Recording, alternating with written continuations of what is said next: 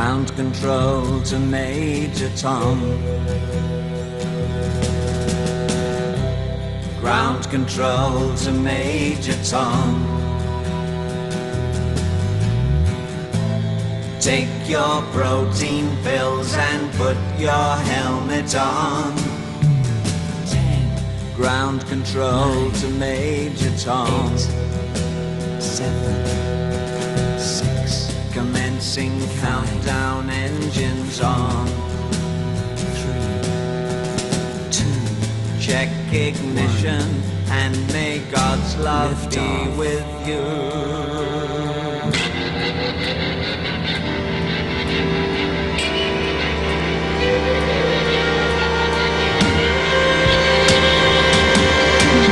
This is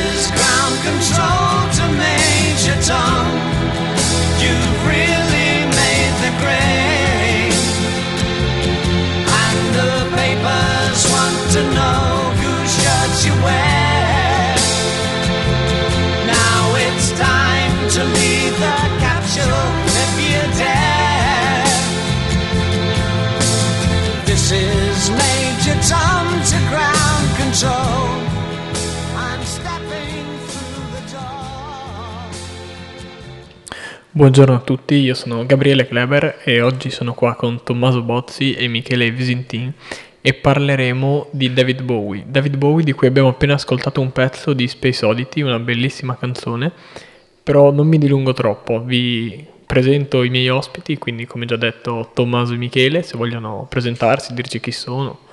Io sono uno studente, mi conoscete, ho già fatto qualche puntata, sono sempre lo stesso. Io ho un collaboratore scolastico che lavoro qui nell'istituto e penso che mi conoscete. Oggi siamo qua per parlare di questo grande artista che è stato David, grandissimo artista del secolo scorso che trattava il genere rock. Se vuoi parlarci, Tommaso, un po' di... Sì, boh, rock, qualsiasi tipo di rock, qualsiasi sottogenere più o meno. Eh, è stato diciamo, l'inventore del glam e poi si è un po' adattato e ha fatto adattare le mode a se stesso. Sì, mi, mi, pare che lui sia diventato famoso nel 72, no? Sì, in particolare, sì. Già era abbastanza conosciuto, poi Michele vuoi intervenire anche tu, che io magari sbaglio. Ma nel 72 con The Rise and the Fall of Ziggy Stardust ha conquistato successo. Senza dubbio. Sì. Che era anche un periodo, quello del 72, in cui c'erano tantissimi grandi artisti come Laured, Neil Young. E cosa è stato lui che ha avuto qualcosa di particolare, qualcosa di più che l'ha reso famoso rispetto a tutti questi grandi nomi della musica? Ma penso che Michele, che ha vissuto eh, da più vicino quegli anni, possa rispondere meglio. Diciamo eh? che in quegli anni lì, quando ho iniziato ad ascoltare proprio David Bowie, c'erano tanti gruppi. io ho iniziato negli anni 80 ad ascoltarlo e lì era il boom degli Iron Maiden, ACDC e quindi io ho cercato di, il mio piacere di Bowie è diverso, nel senso che ho cercato di trovare una persona diversa, un cantante diverso e un gruppo diverso. Difatti se ci pensi, il nome che hai appena citato, Elton John, Neil Young, Lou Reed, ognuno ha fatto la loro carriera abbastanza uguale e piatta mentre Bowie ha fatto una carriera molto diversa e a 360 gradi. Anche lui cambiava, se ricordo giusto, cambiava anche sì. personalità, modo di vestire. Sì, ha avuto molti alter ego, il più famoso sicuramente Ziggy Stardust, però anche il Duca Bianco, poi anche recitava in diversi film, quindi anche ha interpretato diversi personaggi. Tu invece Tommaso, com'è che ti sei avvicinato a questo artista? Cioè comunque tu sei un ragazzo del 2003, lui componeva musica 30 anni prima. Sì, ma interessante, in realtà mi sono avvicinato più che altro al rock ascoltando quasi di nascosto i vinili di mio padre, senza che lui lo sapesse. E poi una volta ero al tennis perché conosco Michele di persona, fuori dalla scuola, ed eravamo al tennis, si parlava un po' di, di vinili così e lui mi ha, mi ha subito consigliato eh, di ascoltare David Bowie, mi ha prestato qualche vinile, eh, perché la musica in vinile è tutta un'altra cosa e, e così poi mi sono, mi sono appassionato più che altro al personaggio misterioso e di conseguenza poi anche alla musica.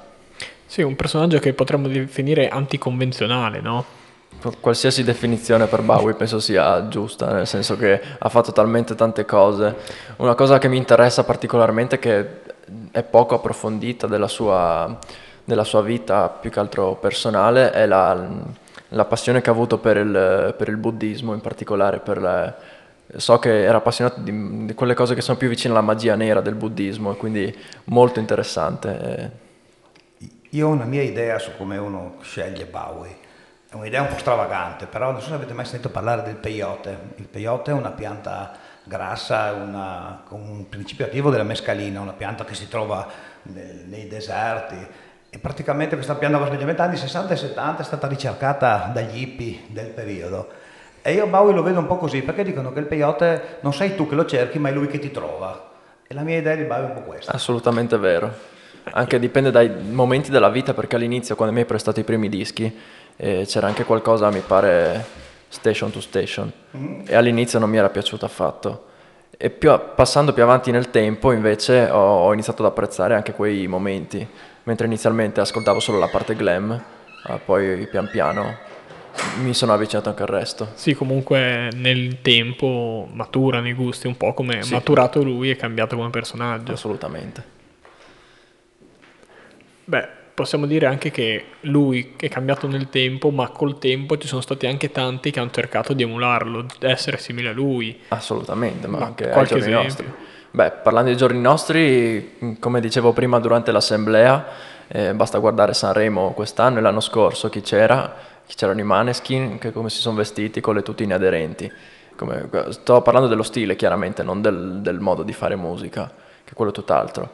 E l'anno scorso c'era Achille Lauro che ha copiato, proprio ha emulato, nel senso che si è vestito come era vestito Bowie in Life on Mars, si è vestito allo stesso modo Achille Lauro, quindi sicuramente un'influenza che... Negli anni 70 anche Renato Zero in Italia emulò Bowie oppure lo, non dico che lo copiò, ma specialmente i vestiti e, il, e l'essere sempre al di fuori del, della norma.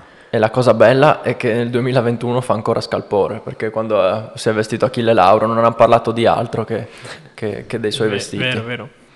Ma credete che ci sia qualcuno o lui stesso si sentisse in imbarazzo per questo modo di vestirsi o era proprio così, non era solo un personaggio?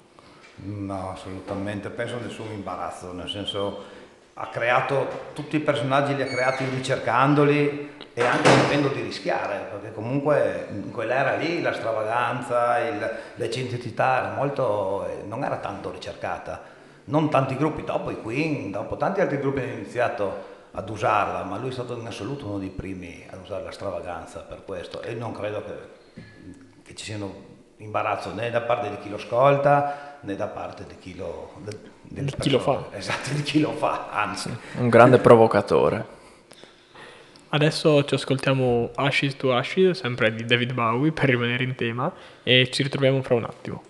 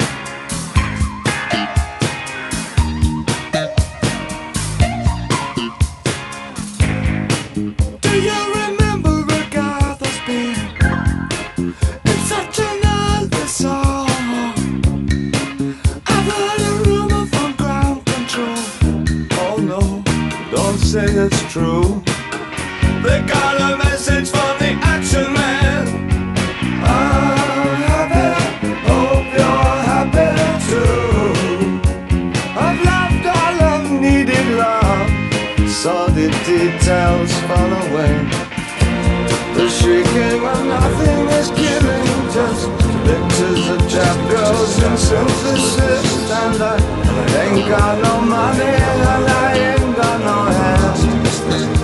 Songs of peace like that. But I'm hoping to kick because glad it is glowing. glowing, glowing, glowing. Ashes to and funk to funk it. We know Major Tom's a junkie, strung out in heaven's high.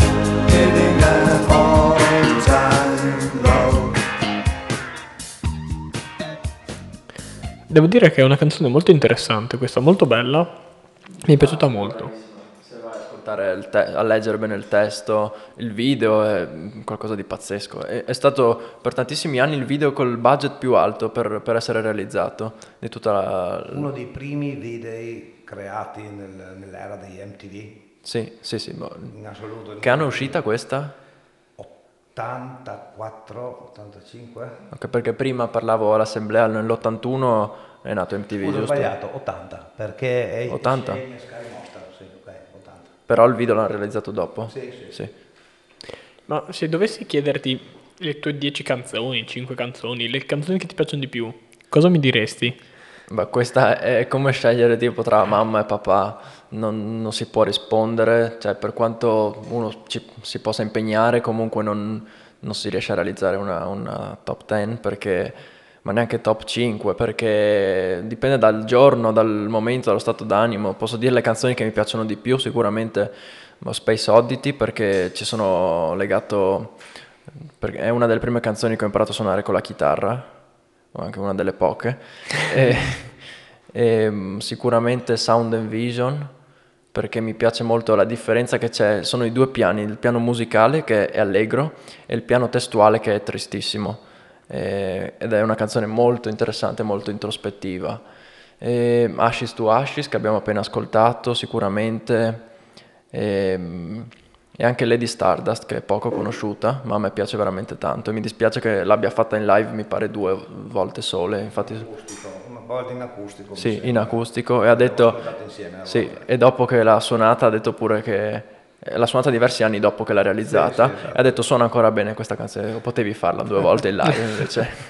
sì, boh, queste qua diciamo poi sì, a me se non mi vengono in mente. Ah, anche Strangers When We Meet, anche quella mi piace molto.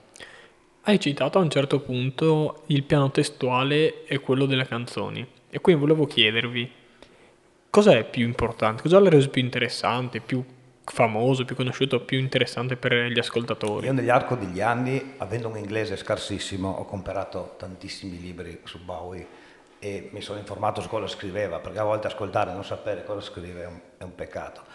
E ho notato che quando lui ha scritto dei testi meravigliosi e ha fatto anche delle liriche meravigliose. Quando ciò è combaciato, testo e lirica, è uscito Heroes, The Man Who Sold the World. Quando le due cose sono coincise, è uscito il capolavoro.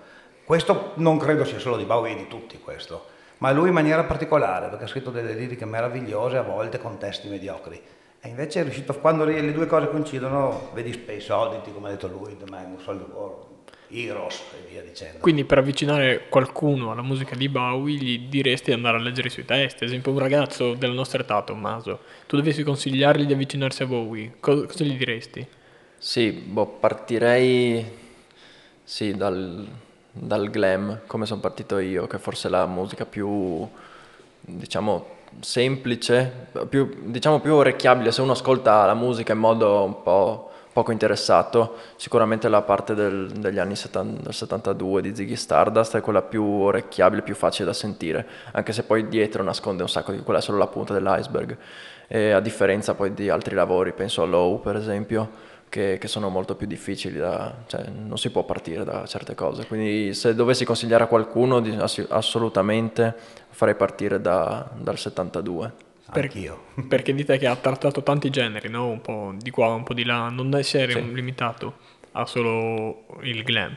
E, e voi come la prendete questa cosa? Cioè, avreste preferito avesse continuato sullo stesso filone? Apprezzate questo cambiamento? All'inizio, quando ho iniziato ad ascoltarlo, era l'82-83 credo, e ascoltavo i dischi che ascoltava Tommaso, quindi il glam, ma in quel periodo lì usciva Les Dance e io mi sono sentito, non tradito, ma mi sono sentito dire anche disco strano. E invece adesso, parliamo 40 anni dopo, dico che capolavoro era, all'epoca non si pensava. Quindi Bowie bisogna sempre prenderlo col sen- bisognava prenderlo col senno di poi, ascoltare e aspettare cosa stava per succedere. Lui è andato avanti con certi dischi, Love, Lodger e Heroes, era in- all'avanguardia, faceva musica tecno tedesca quasi, mentre faceva, cavalcava le, le mode come les dance, per esempio, nel pieno periodo dance degli anni Ottanta.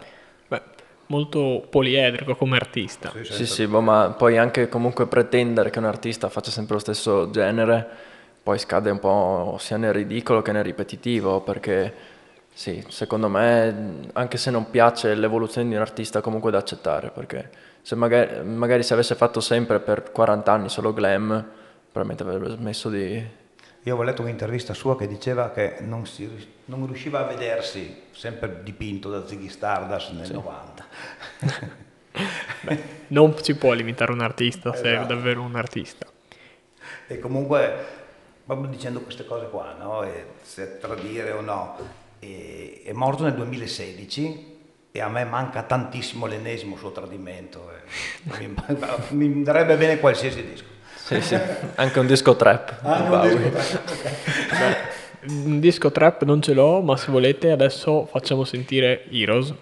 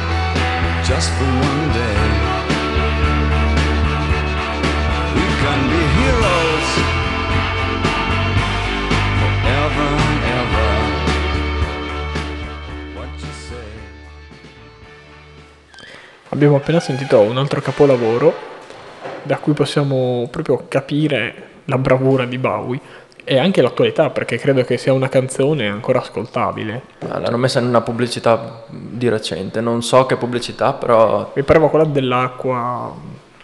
Non so. Ah sì, può essere, può Non essere so qualcosa se- dell'acqua. Come si Comunque- diceva, era anche il finale del film Yo-Yo Rabbit. Sì. E qual è l'attualità delle sue canzoni? Secondo voi? Cioè è ancora attuale oppure è passata ormai? No, è attuale più che mai, eh, solo che sinceramente proprio non saprei da dove partire nel discorso. Mm, Sicuramente nei suoni, perché sono suoni innovativi e che ancora oggi comunque sanno emozionare, perché se metti questa canzone qua, eh, anche persone che non conoscono Bowie, che non conoscono la musica, comunque sa, sa emozionare sempre, questo sicuramente. Poi non so se Michele ha qualche idea. No, anche quando ascolti il testo comunque se lo leggi bene vai, trovi Berlino, trovi il muro, eh, ci sono delle frasi molto interessanti, quindi anche uno che non sa la storia ma del muro di Berlino lo sappiamo un po' tutti, quindi Heroes è una canzone che ha dei pezzi anche di storia dentro e fa emozionare anche per il testo, sicuramente. Interessante vedere come un artista in tantissimi anni di carriera è riuscito a trattare tantissimi generi e tantissimi argomenti, credo che abbia prodotto tantissimi dischi, quindi anche. Un'infinità. E tu che sei un ehm, collezionista, no? Mi pare. Sì, sì, sì. sì. Quanti ne hai? Quali Adesso tipo il hai non so di più? dirlo, io ho iniziato a collezionarlo, il primo disco è stato proprio Space Oddity, perché il mio amico mi aveva fatto ascoltare Jani, è la mia prima canzone di proprio di questo disco qua. E da lì ho iniziato quasi una cosa morbosa, ogni, volevo avere il disco dopo, volevo avere il disco dopo. Quindi ho comprato anche l'S Dance, come ti ho detto prima, che alla fine non mi era piaciuto. E, e poi mi sono messo nel, a comprare i bootleg, che sono i dischi inediti, a comprare video, a comprare all'inizio VHS, poi DVD. E nell'arco di questo tempo ho anche avuto la fortuna di vederlo sette volte. Sono riuscito ad andare a vedere sette concerti. Mica pochi. Mica pochi. e io avevo anche l'ottavo concerto che non l'ha fatto perché aveva avuto dei problemi. E avevo anche il biglietto dell'ottavo concerto a Salisburgo. Eh, sarebbe stato un bel evento, immagino. Sicuramente. Peccato. In che anno era all'ottavo? Come? In che anno era Salisburgo l'ottavo? nel 2010 quando lui ha avuto l'infarto a Praga, quindi non ha più, non ha più fatto concerti, è finito. E il primo in che anno l'hai visto? Il primo l'ho visto nell'80, no, nell'88 a Torino, il Glass Spider Tour. E com'erano questi concerti? Cioè, cosa Alcuni emozionava? non- alcuni diciamo molto mal riusciti, poca voce, uno bruttissimo senza voce, però comunque ero emozionato comunque per l'ora e 20, ho fatto solo un'ora e 20, ma senza un filo di voce. Invece alcuni meravigliosi come Bologna, è stato un concerto di due ore ma strepitoso dell'Outside Tour. Secondo me Outside è uno dei dischi che non abbiamo ancora citato, ma è forse uno dei migliori dischi degli ultimi anni fatti da Bowie. Un vero e proprio capolavoro lì, testo e musica, è uno spettacolo. Ma come ultimi anni intendete anche gli ultimi anni dopo il 2000, quindi quando c'era anche Tommaso, c'ero anch'io. Ci sono stati eventi, concerti, nuove pubblicazioni particolari Sì, sì, in questi anni? Ha inciso fino al... purtroppo ha inciso fino al giorno della morte, perché lui è morto nel 2016, eh, l'8 ha fatto gli anni, il 10 è uscito il disco e lui è morto il giorno che è uscito il disco praticamente. Con l'ennesimo colpo di teatro anche sull'ultimo giorno. Una sfortunata coincidenza, ma non potevamo aspettarci di meno da No, un ma io avevo letto così. che forse è stato, cioè, si è, ha fatto la- l'eutanasia. Perché Ma aveva un dicono- cancro dicono al... tante cose, sì, sì, boh, chiaramente male, poi nessuno sì, sa sì, perché sì, è stato esatto. comunque abbastanza La misterioso. famiglia ha tenuto tutto molto nascosto e l'unica cosa che ascolti il disco e leggi i testi, in metà di questi parla di Lazzaro, parla di, di cose, di, parla sì. di morte. Lui sapeva quasi- comunque che gli mancava quasi un poco. testamento artistico Sì, sì. non indifferente. Beh, interessante, ma come mi ha detto prima ci sono tantissime canzoni, tantissimi argomenti, anche detto- adesso avete detto Lazzaro, quindi ci colleghiamo anche al tema religioso. E in que- tutti questi testi, qualcosa che vedete particolarmente legato a voi, che vi dice qualcosa di, di più? Eh, questa è una bella domanda, nel senso che potrei pensarci per una settimana e tornare il prossimo lunedì a rispondere, no? Eh, se, se vuoi ti do la precedenza, che No, ci no, ragiono no, un attimo. Prova a rifarla perché non l'ho capita. Intendi qualche canzone, qualcosa? Sì, oppure... un testo, un album, qualcosa che la senti particolarmente tua di tutta la sua carriera. Io ho un ricordo di una canzone che, che è Live on Marsh ed è la mia canzone preferita, ma non tanto per la canzone, ma perché ogni volta che l'ascolto ho un ricordo di un mio amico, che è questo Giovanni, che mi, è quello che mi ha fatto ascoltare Bowie per la prima volta. E lui purtroppo nel 2000, questa persona qua, ha avuto un ictus, e questo ictus gli ha tolto tante cose, quindi, eh, e io purtroppo ho perso, di lui l'ho perso di vista per vari motivi, la vita, quello, quell'altro, ci siamo persi di vista. Ogni volta però adesso che io ascolto la mia suoneria, che ho sempre l'Evo Marsh, o l'ascolto, vengo come ricatapultato in un R5, un Renault 5 blu color fastidio, con Giovanni che mi traduceva la Evon Marsh, questa, della ragazza, la storia triste della ragazza dei capelli color topo. Non anticiparla, che ce l'ascoltiamo dopo in chiusura Va e la lasciamo tutta, tutto il piacere agli ascoltatori.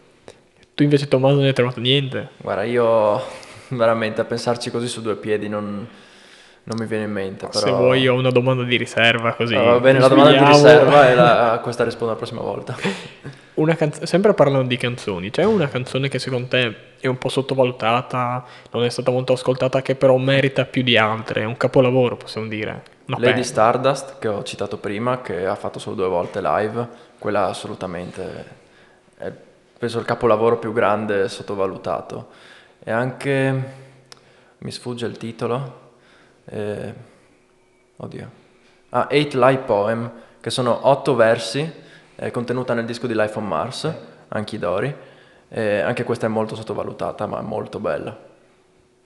Io di questa domanda qua direi anche All the Madman, che è una canzone secondo me strepitosa, che è un testo che parla di psichiatria. Il fratello di Bowie era rinchiuso dentro una clinica e questa canzone è veramente un testo terribile. È- però è una canzone sottovalutata, anche perché ha una lirica bellissima, un testo incredibile.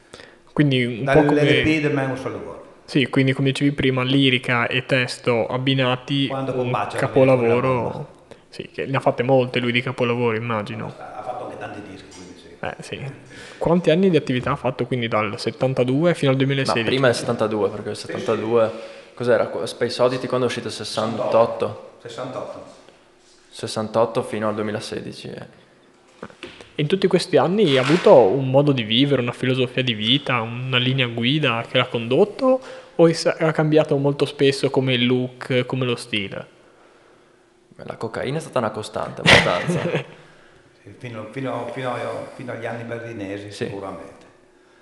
Ci sono alcuni aneddoti molto cioè, divertenti, no, però interessanti, per esempio quando era a Berlino che si è chiuso in una villa, conservava la sua pipì, studiava la magia nera per, sì, per, per- ma non so per quale motivo, comunque sì, dovuto alla, alla cocaina anche. Sono molto interessanti queste cose. Poi non si sa quali siano vere e quali no. Sì, magari molte sono anche leggende Ah, metropolitane essere, create dietro un artista. Ce n'è una simpaticissima nel 76 quando aveva presentato Station to Station andò a Berlino per presentare il disco. E, c'è una foto che lui scende da una Cadillac che ha un berretto mm, tedesco col frontino e la foto esce dicendo che fa il segno nazista davanti al Reichstag e invece anni, però lui quando ha letto l'articolo non ha detto niente a nessuno e ha lasciato che tutti credono che sia così. Anni dopo ha raccontato che aveva solamente salutato uno dei fotografi, ma la foto è venuta così bene, ma così bene, lui è stato zitto, non l'ha mai, lui non ha mai detto. Anni dopo ha raccontato per Beh, pubblicità gratuita. Beh, mi ricordo anche qualche anno fa c'era il principe Harry, se non sbaglio, che uscendo dalla limousine aveva fatto un gesto con la mano che ripreso dal lato sembrava stesse facendo il dito medio a qualcuno. Visto da un'altra angolazione invece gli stava facendo il segno dell'ok. E, e quindi... Questa cosa, però come si diceva, lui non, non andò a dire no, non è così. È stato zitto che gli è andato bene cavalcare l'ennesima provocazione. Sì, perché sulla provocazione ha basato tanto della sua carriera, no? Beh, assolutamente. C'è un, un altro racconto del, nel Texas nel 74 in un concerto e lui non era un concerto ma era un, eh, un grosso evento con tanti gruppi, quindi lui suonò alla notte, eh, tipo due di notte, e salì sul palco in gonna. E tuttora raccontava il fatto che lui, eh, per fortuna i texani dormivano, perché sennò tutti col porto d'armi sicuramente l'avrebbero tirato da quel palco, e pochi lo hanno visto. Quindi lui si vestiva anche da donna, no? E e il suo rapporto con le donne invece, il sesso e quelle cose lì? Beh, lui, lui si è sposato più di due volte, due volte. Ehm, Angie e Yaman. Sì, Eh, però nonostante questo ha avuto anche rapporti non solo eterosessuali, come, come Freddie Mercury anche. C'è- Camp. c'era una cosa che aveva detto di, di Fred- riguardo Freddie Mercury, che Freddie Mercury è semplicemente quello a cui è andata bene dei due, perché hanno Esatto. avuto entrambi Esatto. giri abbastanza... C'è anche un racconto di Amanda Lear, che pochi sanno se è maschio o femmina, il professor Micheluti, no, era dell'epoca nostra diciamo questa- questo personaggio e, e per un periodo è stata la fidanzata di Bowie e, e lei racconta che si sono lasciati perché stava più tempo lui in bagno a truccarsi che lei. Beh, si vedono certe immagini di Bowie che è proprio una maschera di trucco, ma questo faceva proprio parte del suo personaggio. Sì, perché quello non era Bowie, era, era Ziggy Stardust. Ah, giusto, perché ricordiamo che aveva vari alter ego, no? Sì, sì. E quindi lui non si presentava mai sul palco come David Bowie, ma come ogni volta un alter ego diverso, oppure era anche lui? Nel- negli anni 90, nel dal 91 al 93 ha fatto un gruppo musicale, si chiamavano Team Machine e lui si è presentato come David Bowie. Quindi resto faceva parte di un gruppo, eh, hanno fatto solamente due dischi e un paio di tornei. Poi il tutto è andato abbastanza a rotoli perché le critiche sono state feroci. Però Team Machine 1 lo consiglio, molto bello. Invece il resto del tempo era sempre un alter ego. Esatto. Direi che è stato un episodio molto interessante, proficuo, quindi invitiamo tutti ad ascoltare Bowie, grandissimo artista ancora attuale come abbiamo detto prima. E adesso vi salutiamo e ci lasciamo con Life on Mars, giusto? Giusto.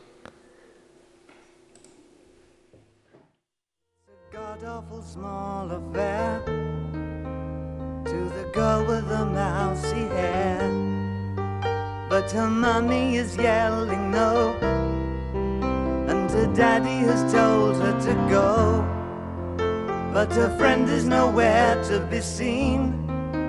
Now she walks through her sunken dream to the seat with the clearest view and she's hooked to the silver screen. But the film is a sad thing she's lived it ten times or more. She could spit in the eyes of fools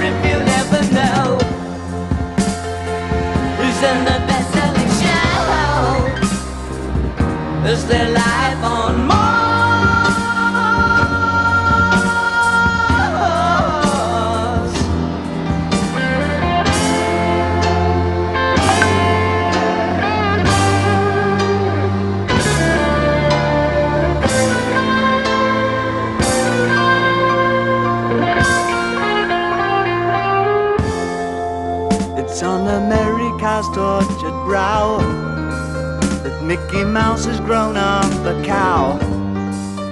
Now the workers have struck for fame. Cause Lennon's on sale again. See the mice in their million hordes. From Ibiza to the Norfolk Broads. Rule Britannia is out of bounds to my mother, my dog, and clowns. But the film is a sad thing more. Cause I wrote it ten times or more. It's about to be writ again. As I ask you to focus on sailors in the dance hall. Oh man, look at those cavemen